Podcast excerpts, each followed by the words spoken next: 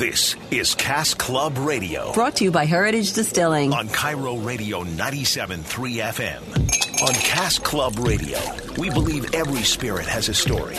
And stories, like good drinks, are always better when shared with friends. Each week, we'll explore the intersection of cocktails, spirits, beer, wine, and life. It's Cask Club Radio. Here's your hosts, Lydia Cruz and Justin Stiefel.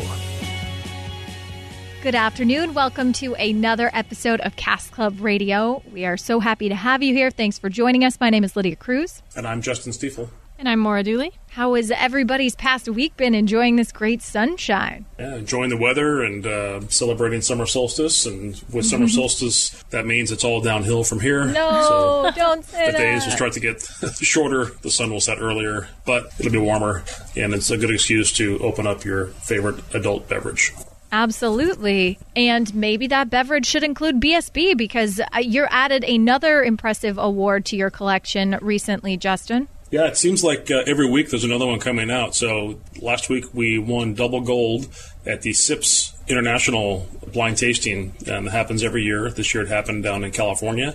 It is one of the uh, penultimate um, award uh, and judging of spirits in the world. It- they gather consumers, influencers, judges of uh, the bartending trade and the production side, and they grab them all together and they sample through thousands of products. And BSB, our brown sugar bourbon, won a double gold in the flavored whiskey category. And this follows on the heels of BSB winning the best flavored whiskey in the world award in London from Whiskey Magazine just uh, a month ago. There's definitely a lot of accolades now to your name. Is there one that means, you know, particularly more than any other one?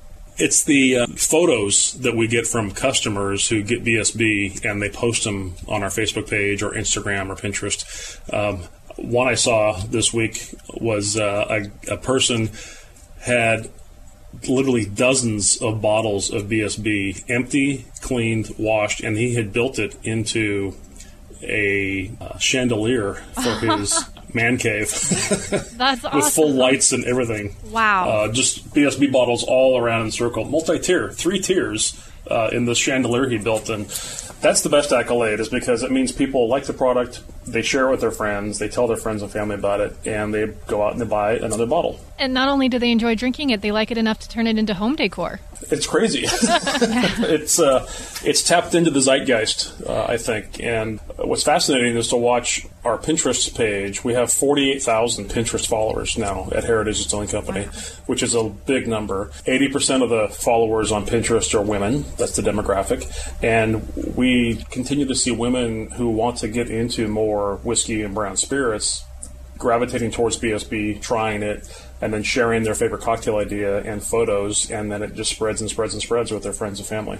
Absolutely. Well, other big headlines in the news this week. What's going on in the industry? Well, our, friends at Precept Wines, that's uh, headquartered here in Seattle, Washington.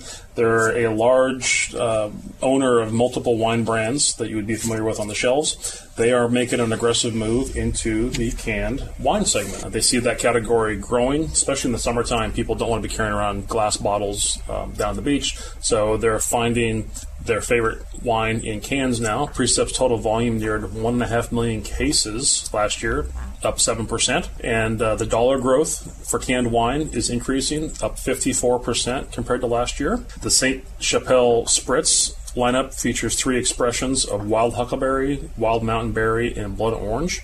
Uh, those are uh, efforts out of Idaho uh, with a spritz, so it's kind of a lower alcohol, um, frizzy wine, malt beverage, uh, flavored alcohol product. And uh, we're just seeing more and more and more of these companies bringing out interesting packaging that relies less on glass and more on smaller individual serving sizes. I think it's the perfect city to do it in. You know, in Seattle, we love to get out while the sun is here because we know that it goes away eventually. I think everyone likes to maximize that and, and to be able to just take it on the go and not have to have glass is very helpful here. A lot of busy Well, and it's- schedules. Convenience means a means a lot. especially again we've talked in the past when it's 80 degrees out 90 degrees out you don't want a really heavy thick red bordeaux wine it's just not the right No. environment for that kind of wine you want something light f- fresh crisp refreshing something you can chill on ice throwing cans in the cooler, taking cans on the boat, uh, and the ability for you to get different profiles and flavors because you may like a different one than I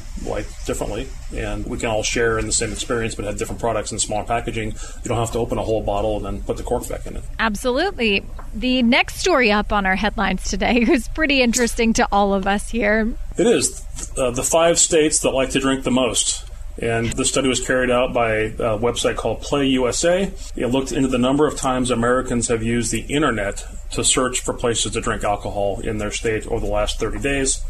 It Takes into account a total of 823 million searches on Google, Yahoo, and other search engines. So again, this is not about what people are buying. This is simply about what are people searching for. Again, this kind of taps into what is the zeitgeist, what is what's the collection of people out there doing, and search drives it. 823 million searches is a big sample size. So number five state is the state of Minnesota. I, I noticed a trend on here, Justin. Uh, I think as we get through these, you'll start to notice that uh, quite a few of these cities are pretty cold weather cities. I was wondering if that had anything to do with it.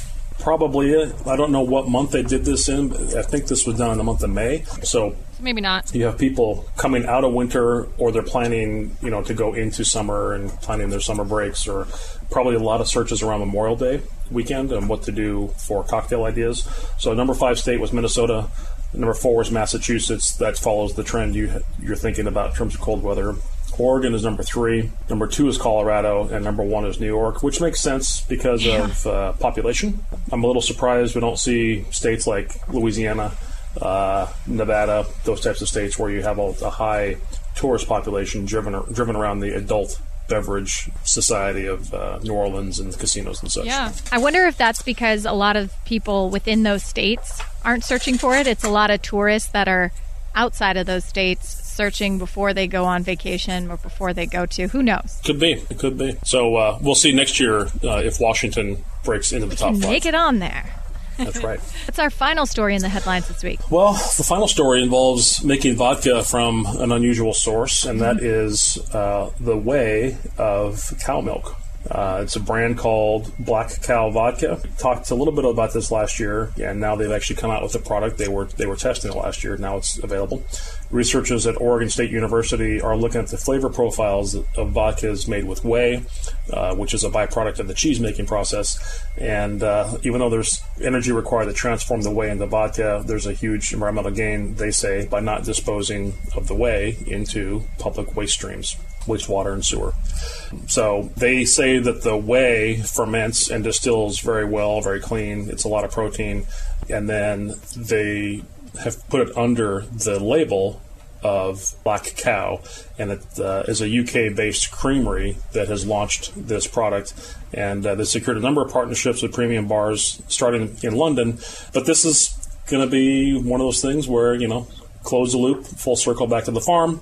And uh, if you are have a wheat allergy or an allergy to grain or rye, um, and that's the kind of vodka you stay away from, maybe you want to gravitate towards a vodka made from milk whey.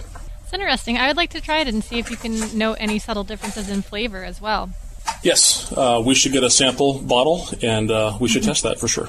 Sounds good to me. Up next on Cask Club Radio, we are in the midst of World Cup right now, one of the biggest sporting events in the world. So you can bet that alcohol has some involvement in the celebrations, that's for sure. Well, Russia, the host country this year, is trying to get ahead of some of the shenanigans involving alcohol. We'll explain next on Cask Club Radio.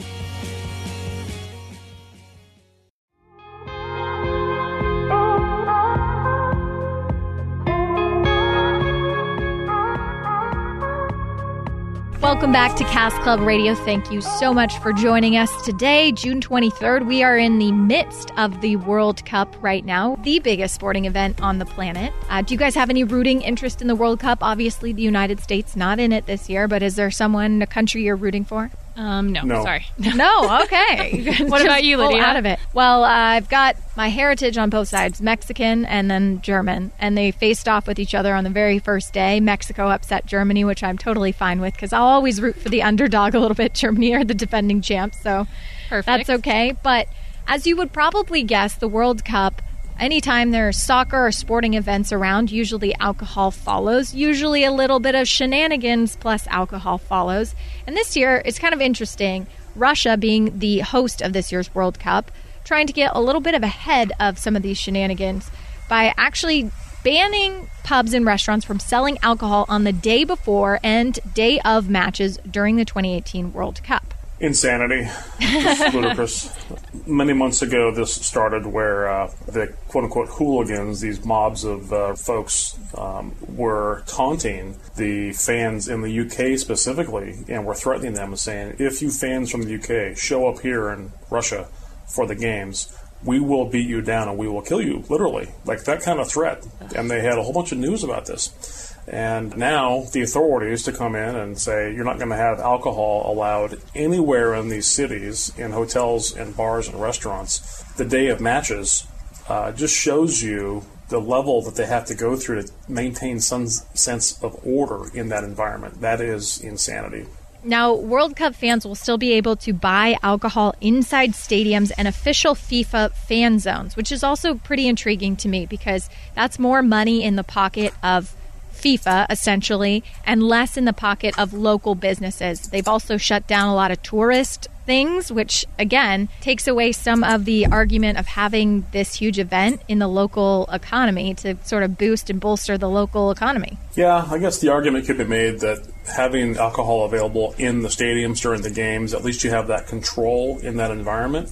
I think what they're trying to do is avoid the fights and gang attacks on the outside uh, before and after matches, uh, based on again taunting and who won and who lost and so on. But again, it does have a odor of uh, protectionism to it uh, to allow it in the official fan zones.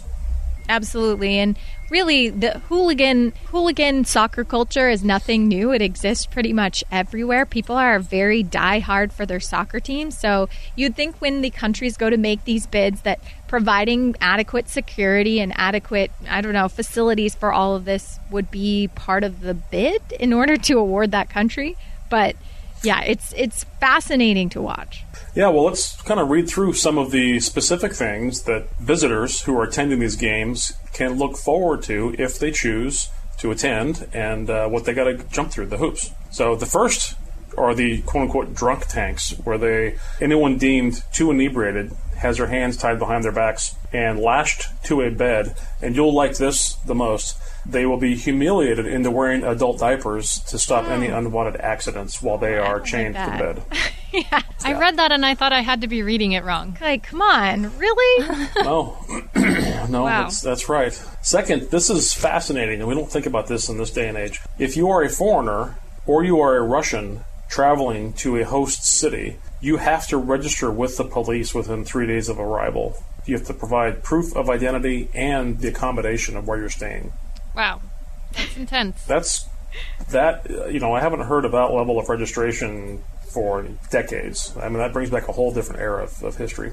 And foreigners who travel to several of the 11 host cities and who stay in those cities for more than three days have to re register multiple times. This also just speaks to what a huge event and how meaningful this is for so many people in the in the world. Because if you took uh, all these stipulations out and applied them to another city that maybe you would go, were going to visit for tourist purposes, who would ever agree to go through all of these hoops just to visit that city? I mean, people love and are fanatical for the World Cup. Well, let's just say you decided to go on family vacation to California to go to Disneyland, and you're going to have a three or four day vacation, you'd have to go wait in line at the authorities office to register to show proof of ID that you are in the state of California legally and you have a hotel to stay at. Yeah, and I mean, imagine can, that in every city in the U.S. And you can only drink in Disneyland, nowhere else. yeah, yeah, with the seven dwarfs. Yes. Um, next on the list, no sightseeing is allowed. So while the prices for hotel rooms and flats have soared,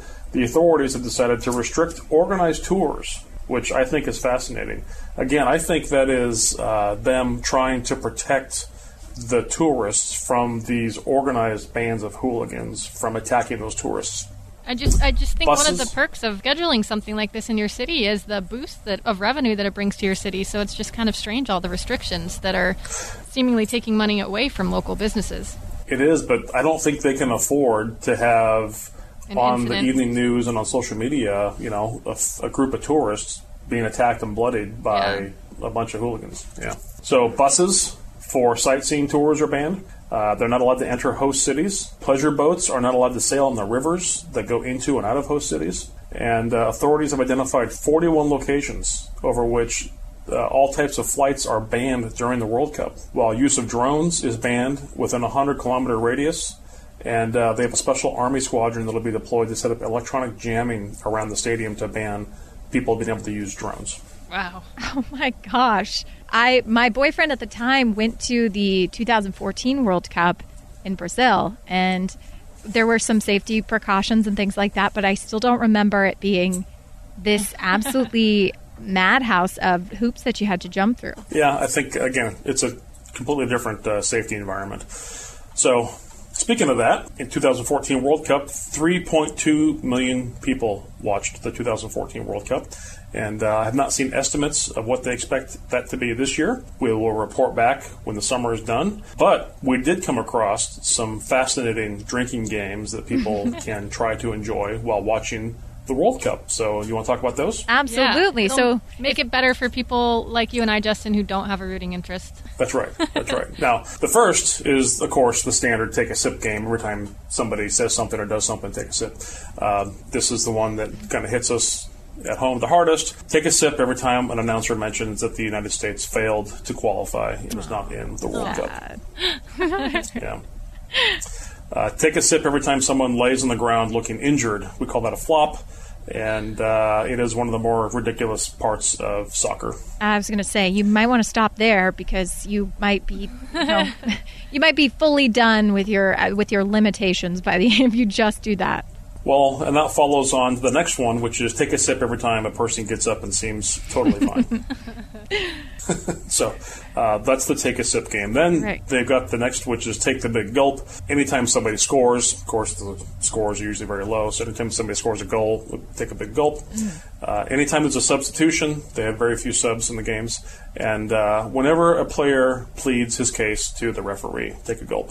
All right. That one might be a little more often. Uh, lastly, is the uh, final stage of the game finish your drink. If there is an own goal, that means uh, finish your drink right now if you don't know what an own goal is. Uh, if you score a goal on yourself accidentally, finish the drink. Uh, finish the drink if a red card is handed out, that's a fairly rare occurrence. And finally, if the game ends in a tie, finish your drink. We've had a few draws already this year, but if the game's over too, you might be just be looking to finish your drink. So it's you go. perfect. Absolutely, absolutely. So that's a little bit about what we expect to see in the World Cup this year, and maybe next year the U.S. will be able to join since we are hosting. Coming up on Cask Club Radio, we talk to our friend Pat Nagel of Harmon Brewing, hosting a great event coming up, Wings and Wheels, at the Tacoma Narrows Airport. He'll tell us all about it and why you should be there. It's next on Cask Club Radio.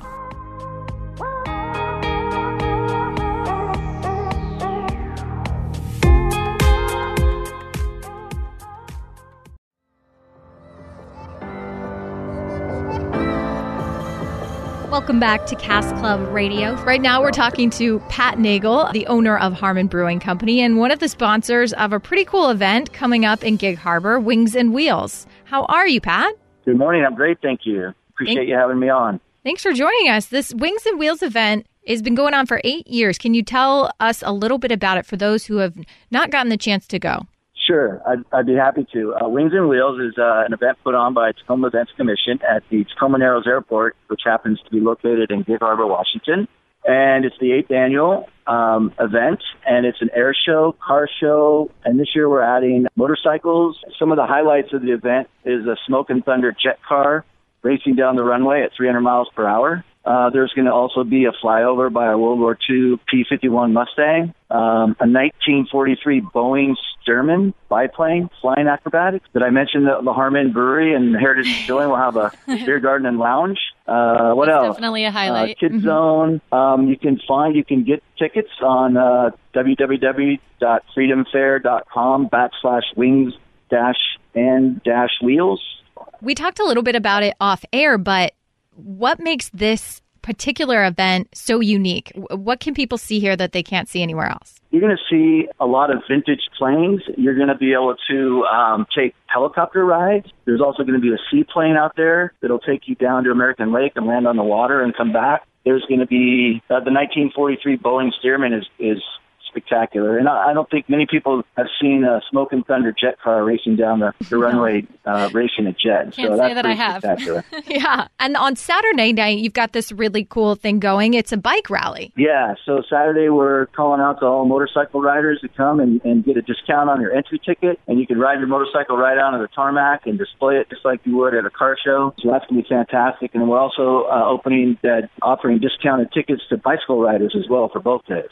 Oh, we really want to get the, the bikes and the bicycles coming out for this great event. Have you guys done the bike rally before? And, and if so, have you seen some, some pretty wide array of, of motorcycles? This is the first year we're doing uh, the, the bike rally, so we're super excited. We've tapped into a few of the vintage uh, motorcycle clubs in the area and just really want to get the word out. So, yeah, and tickets this year are uh, $20 at the door. You can get advance tickets for $15 right now if you go online. And did I mention that Les Schwab is also a sponsor? They're offering uh, free tickets to the first 200 veterans and active duty military, and you can pick those tickets up at any Les Schwab location in the South Sound area. Oh, wow, that's awesome. It's really cool. I will say, Yeah. growing up in an Air Force family, I went to a lot of Thunderbird shows when I was a kid, and um, watching Oh, the watching the Thunderbirds are planes. awesome. Yeah, watching planes like that is really fun for kids. So this sounds like a great event.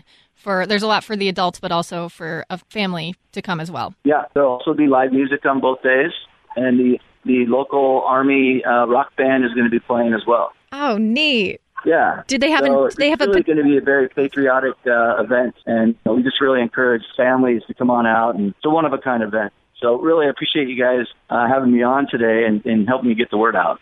Absolutely. Well, you know, we've talked to Justin in the past about the Gig Harbor community and Heritage Distilling being there. Obviously, what a great, unique community Gig Harbor is. And you, Harmon Brewing, being a part of that community, what's uh, that experience been like for you? Well, Harmon Brewing Company started 20 years ago, actually in downtown Tacoma. We're in the old Harmon Manufacturing Building, which was the largest furniture manufacturer that was built in 1908. So, a ton of history here in Tacoma, and we've expanded with uh, a couple of our different tap rooms and hub restaurants. One of which is out in Gig Harbor, and we've aligned ourselves with uh, Heritage as their, you know, local guys that uh, that really are are making a difference in the community. And Harmon Heritage brands are growing together and we just really appreciate working with Justin and his family and, and his uh, his business team. When you guys started Harmon Brewing back in 1997, what was your goal? What kind of business did you want to create?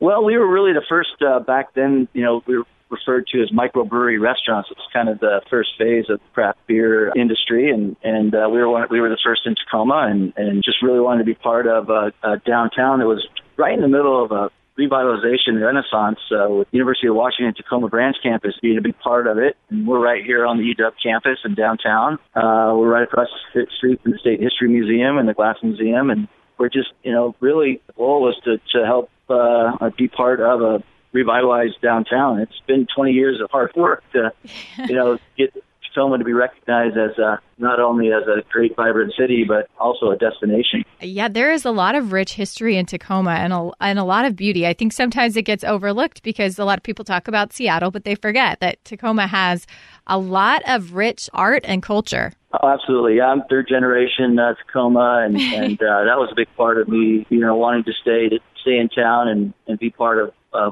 what was going on. Of course, you know, I was in high school in the '80s. It wasn't uh, Tacoma wasn't looked upon as uh, a place you wanted to do business so much, especially in the downtown. So we we've made great strides here in Tacoma, and we're looking for for more businesses to come to town and and bring some more jobs and folks that want to go out and try great craft beer and and the great scene down here. Pat, what kind of craft beer can people try at Harmon Brewing? Um, I, we, you know, we're like typical craft brewery that has uh, most of the flagship type beers like IPAs, and our porter uh, is really well known. It's the Puget Sound Porter. Won a couple medals in the Washington Beer Festival. We uh, we make a nice pale ale, uh, blonde, and a number of seasonals uh, on tap at all times. We just won the silver medal at uh, Washington Beer Fest this over the weekend for one of our uh, beers called Flanders Grad. It's an oak aged beer, a sour beer, and I'm pretty excited about that award. So- Congratulations. Yeah, congrats. yeah, so we've been uh, we've been crafting beers for 20 years, and we're looking to, to expand and, and grow and get our brand out there. And so, you know, working with Heritage, we, we work with Heritage in our restaurants. We have four locations. So we've been really fortunate and, and uh, appreciative of being able to work with Heritage Distilling, and we carry all of their products in our well. And uh, we also feature the BSB at all of our locations too. We have four locations down here in the South Sound. Well, Pat, we usually ask everybody before we wrap up uh, if you were throwing a cocktail party or just any kind of party, summer party, uh, we usually ask people, what would you be drinking? What would you want to serve at this party? Well, I'd have to say that we would craft some sort of beer cocktail that included Ooh. some flavored vodkas from Heritage Distilling. Of course, I'd want to get Justin's input on that. but that's one of the one of the things that we've been doing a lot lately is these beer cocktails, and it's been really fun to work with their staff. Uh, they've invited uh, most of our team over to their distillery to work on some of our specialty uh, cocktails. So it would definitely be a, a Harmon Heritage beer cocktail. I like it. It's a good harmony of two uh, of two great companies. Right? it's perfect. Well, so people who want to check out Wings and Wheels, one more time, what is the website so they can go and get those advance tickets? Okay, you want to go to www.freedomfair.com backslash Wings and Wheels. Perfect. Um, you can also check out our Facebook page, Gig Harbor Wings and Wheels. And uh, you can uh, get discounted tickets for fifteen dollars per person uh, prior to it, or we'll have tickets for for sale at the gate. And Pat, where can people find more on Harmon Brewing and the different locations you have for that? Uh, yep, that'll be at harmonbrewingco.com. harmonbrewingco.com. We've got uh, three hub locations they're kind of our tap room restaurants that uh, kind of pizza and beer, craft beer. Got one in Gig Harbor, one in Puyallup, and one in Tacoma. Excellent. Well, well, we will be looking forward to uh, hearing a recap of this. Maybe we'll talk to you in the future, and especially interested in this bike rally, and uh, hopefully some good pictures from that. Okay, we'll definitely be taking some photos. Great. Thank you so much, Pat. Thanks for having me on. Appreciate it. Well, thank you so much to Pat Nagel of Harmon Brewing Company for taking time to chat with us about Wings and Wheels coming up here in the Gig Harbor area. Make sure you check it out. In the meantime, up next on Cask Club Radio, what does your drink order say about you? Or at least, what's your bartender thinking about you when you order that drink that you love? It's next on Cask Club Radio.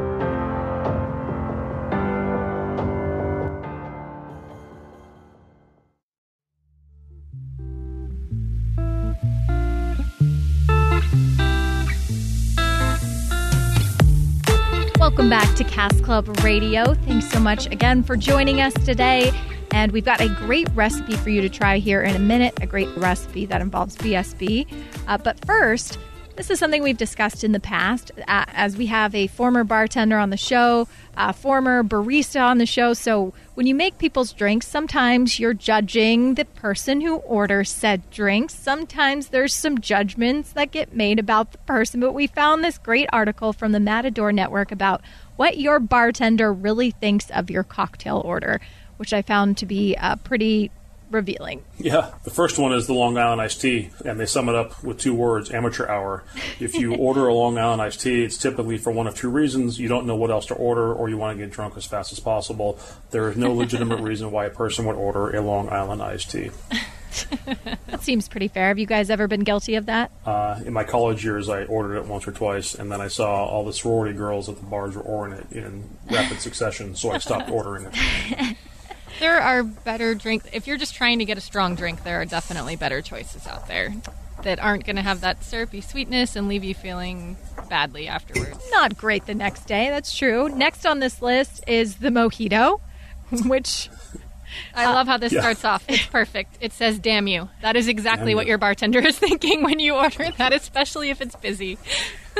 right. There's there's something uh, that makes them angry about it, and uh, it's time consuming. And then, of course, when everybody else sees it, they all start to order one as well. So it makes the bartenders even angrier. Now, what makes the bartenders the most angry about mojitos is when your kids are on a cruise, like with me, and they have the unlimited drink card, and they go to the bar and they order virgin mojitos all day long. The bartenders do not appreciate that, but they make them anyway. That's funny.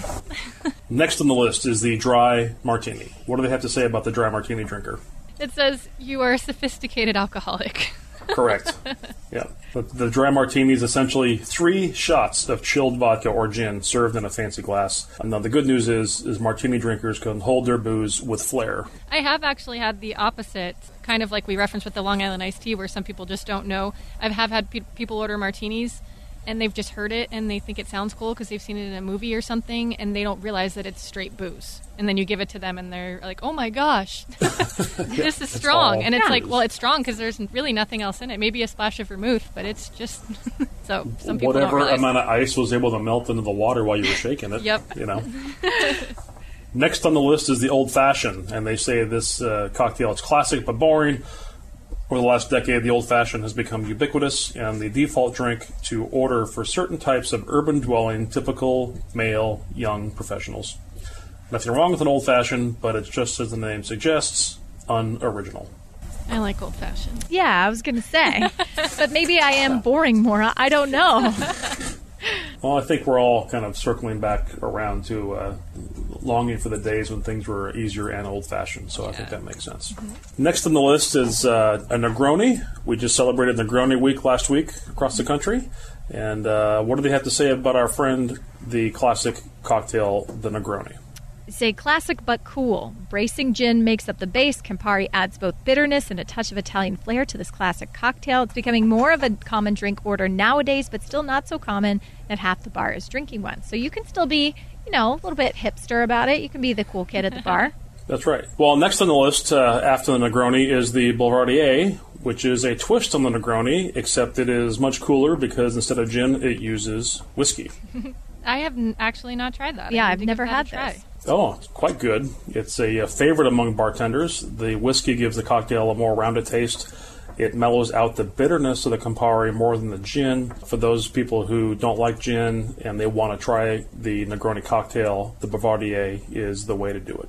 Last on the list of what the bartenders think about you based on the cocktails you order is the Bloody Mary outside of brunch hours. I've actually been guilty of that myself. Really? I like Bloody Marys a lot. Anytime, any Every now time of and the then day. it sounds good. Yeah, so according to the article, it says the, the bartender's thinking, I'll make you one, but you know you're doing it wrong. uh, the Bloody Mary is not an anytime drink. It serves a purpose. The blend of sodium and vodka eases your weekend hangover and it's best paired with eggs, toast, and sunshine. Something about ordering a Bloody Mary at 10 p.m. to accompany your pasta dinner is not right. I would agree with that. Yeah, I No. get that. The worst I saw is I waited on a, a guy that was his 21st birthday at one point, and he was trying everything. So he went from like a Bloody Mary to a pina colada to, you know, Ah. something with melon liqueur in it. And I was like, this is not a good. I tried to tell him a white Russian, I think. He, he was just. I tried to tell him it was a horrible decision, but he was Yeah. doing a drink tour. The next day, you would have been like, "Oh, Mora was right." Yeah. More Bloody Marys. well, the one variation of the Bloody Mary that I think is appropriate in the evening hours, uh, especially here in the Northwest, is the seafood cocktail prepared as a Bloody Mary. Yes. Uh, and so the seafood cocktail comes in a Bloody Mary type pint glass, but it's filled with uh, clams, oysters, uh, prawns, and shrimp, and then other accoutrements, you know, lemon and celery and Tabasco sauce. And instead of um, um, the Bloody Mary mix, it's served on the side with really spicy um, cocktail sauce. So it's like an evening Bloody Mary without the tomato sauce. That sounds delicious. I'm definitely all aboard for that. Speaking of delicious, we've got a cocktail recipe for you this week that we talked a little bit earlier in the show about BSB winning the double gold at the 2018 SIP Awards, another award to add to the many accolades uh, for heritage distilling. But what's this week's cocktail recipe, Justin? This week we are making our BSB Peach Cobbler cocktail. And there's a couple different variations you can do on it. So we'll start with the base cocktail.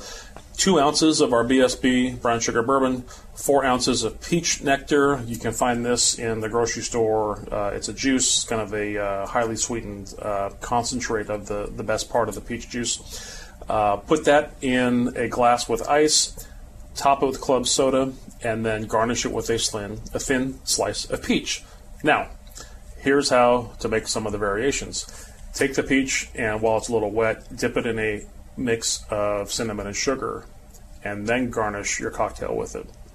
You can also take your peaches and put them, the slices, put them on the grill and char them, barbecue them a little bit on the grill before putting them into the drink. And uh, you can also try that with a little bit of the cinnamon and sugar powder on the peach on the grill, just to get it to caramelize a little bit before you put it into the drink. Either way, you end up with a nice peach cobbler. You probably want to serve this in a martini style glass. Love that. Yeah, it sounds just uh, aesthetically pleasing as well. Yeah, well, this is the time of year we are gathering fresh fruit from all around us and making all, all sorts of cobblers. Our friends at Anthony's Restaurants have uh, a variation of the cobbler they call it the slump, which is the same thing as a cobbler but in a small uh, individual serving size ramekin. And this is how we celebrate summer in the Pacific Northwest. Love it. Great new recipe for you to try out there this weekend in the good weather and the sunshine. And that is, as always, available at heritagedistilling.com. If you've missed any past recipes, you can check them out there, as well as the podcast itself. Download episodes at heritagedistilling.com or at kiroradio.com. Just click on the podcast tab, scroll down to Cask Club Radio. And as always, follow us on Instagram and Facebook at Cask Club Radio. And don't forget to rate us on iTunes. Plus Pinterest, right? That's that's taken off. Pinterest now too. Yeah, for Pinterest, for our Heritage Distilling page on Pinterest, again, we've got forty-eight thousand followers, and they are sharing pictures uh, like crazy. If you've got great pictures of cocktails, ideas for cocktails, ideas for party planning, post them on Pinterest, and we will spread the word for you. Perfect. Well, we'll see you back here next week. Thanks so much for joining us. Thank you all. Cheers. Thanks for listening to Cask Club Radio, brought to you by Heritage Distilling, part of KIRO Weekends on KIRO Radio 97.3 FM. Check us out on mynorthwest.com to learn more and catch up on past episodes. Cask Club Radio, brought to you by Heritage Distilling on KIRO Radio 97.3 FM.